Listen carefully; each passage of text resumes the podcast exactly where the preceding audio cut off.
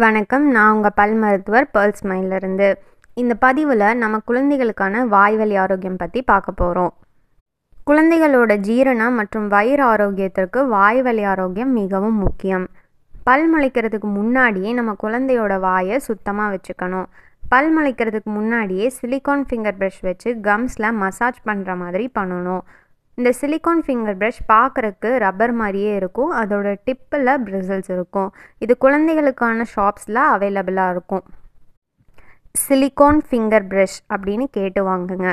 இது உங்கள் ஆள்காட்டி விரலில் இந்த ரப்பர் மாதிரி இருக்க ப்ரெஷ்ஷை மாட்டிக்கோங்க.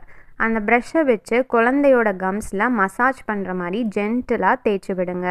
ரொம்ப ஃபோர்ஸ் கொடுத்து தேய்க்க வேண்டாம். ஜென்டிலாக தேய்ச்சாலே போதும். பேஸ்ட் எதுவும் யூஸ் பண்ண வேண்டாம். நார்மல் வாட்டர் மட்டுமே போதும். சரி டாக்டர். ஒரு பல்லு ரெண்டு பல்லு முளைச்ச பிறகு என்ன பண்ணுறது அப்படின்னா பிரிசில்ஸ் இருக்கு இல்லையா? அதில் சாஃப்ட் பிரிசில் ப்ரஷஸ் அப்படின்னு தனியாக குழந்தைகளுக்கு அவைலபிளாக இருக்குது அதை வாங்கி வெறும் தண்ணி வச்சு பல்ல விளக்கி விடுங்க. அதுவே போதுமானது.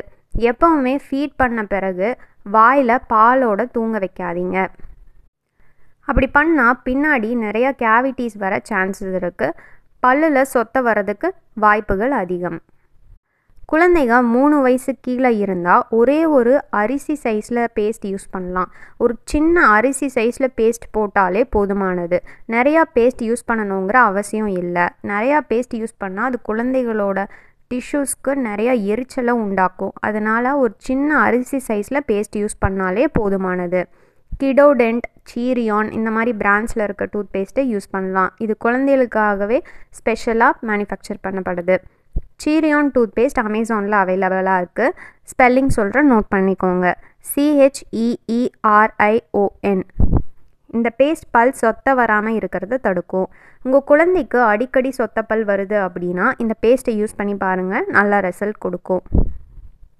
அடுத்தது மூணு வயசுக்கு மேலே இருக்க குழந்தைக்கு எவ்வளோ அமௌண்ட் ஆஃப் டூத் பேஸ்ட் எடுத்துக்கலாம் அப்படிங்கிறத பற்றி பார்க்கலாம். மூணு வயசுக்கு மேலே இருக்க குழந்தைக்கு ஒரு பட்டாணி அளவுக்கு டூத் பேஸ்ட் எடுத்தால் போதும். அதுக்கு மேலே பேஸ்ட் யூஸ் பண்ண வேண்டாம். விளம்பரத்தில் வர மாதிரி பேஸ்ட்டோட முதல்லேருந்து எண்டு வரைக்கும் பேஸ்ட்டை போட்டு விளக்கி விடாதீங்க. அடுத்தது ஃப்ளாசிங் குழந்தைக்கு எந்த வயசுல இருந்து ஃப்ளாசிங் பண்ணலாம் அப்படிங்கிற சந்தேகம் நிறையா பேரண்ட்ஸ்க்கு இருக்கும். ஸோ குழந்தைகளுக்கு நார்மல் ஃப்ளாஸ் எடுத்து யூஸ் பண்ணுறது சிரமமாக இருக்கும். ஸோ நீங்கள் அவங்களுக்கு ஃப்ளாஸ் பிக்ஸ் யூஸ் பண்ணலாம். ஃப்ளாஸ் பிக்ஸ் பார்க்குறதுக்கு அம்பு மாதிரியே சின்னதாக இருக்கும். ஒரு ஹேண்டில் இருக்கும். அந்த ஹேண்டில் இருக்கிறதால குழந்தைங்க ஈஸியாக அதை கையில் பிடிச்சி ஃப்ளாஸ் பண்ணலாம்.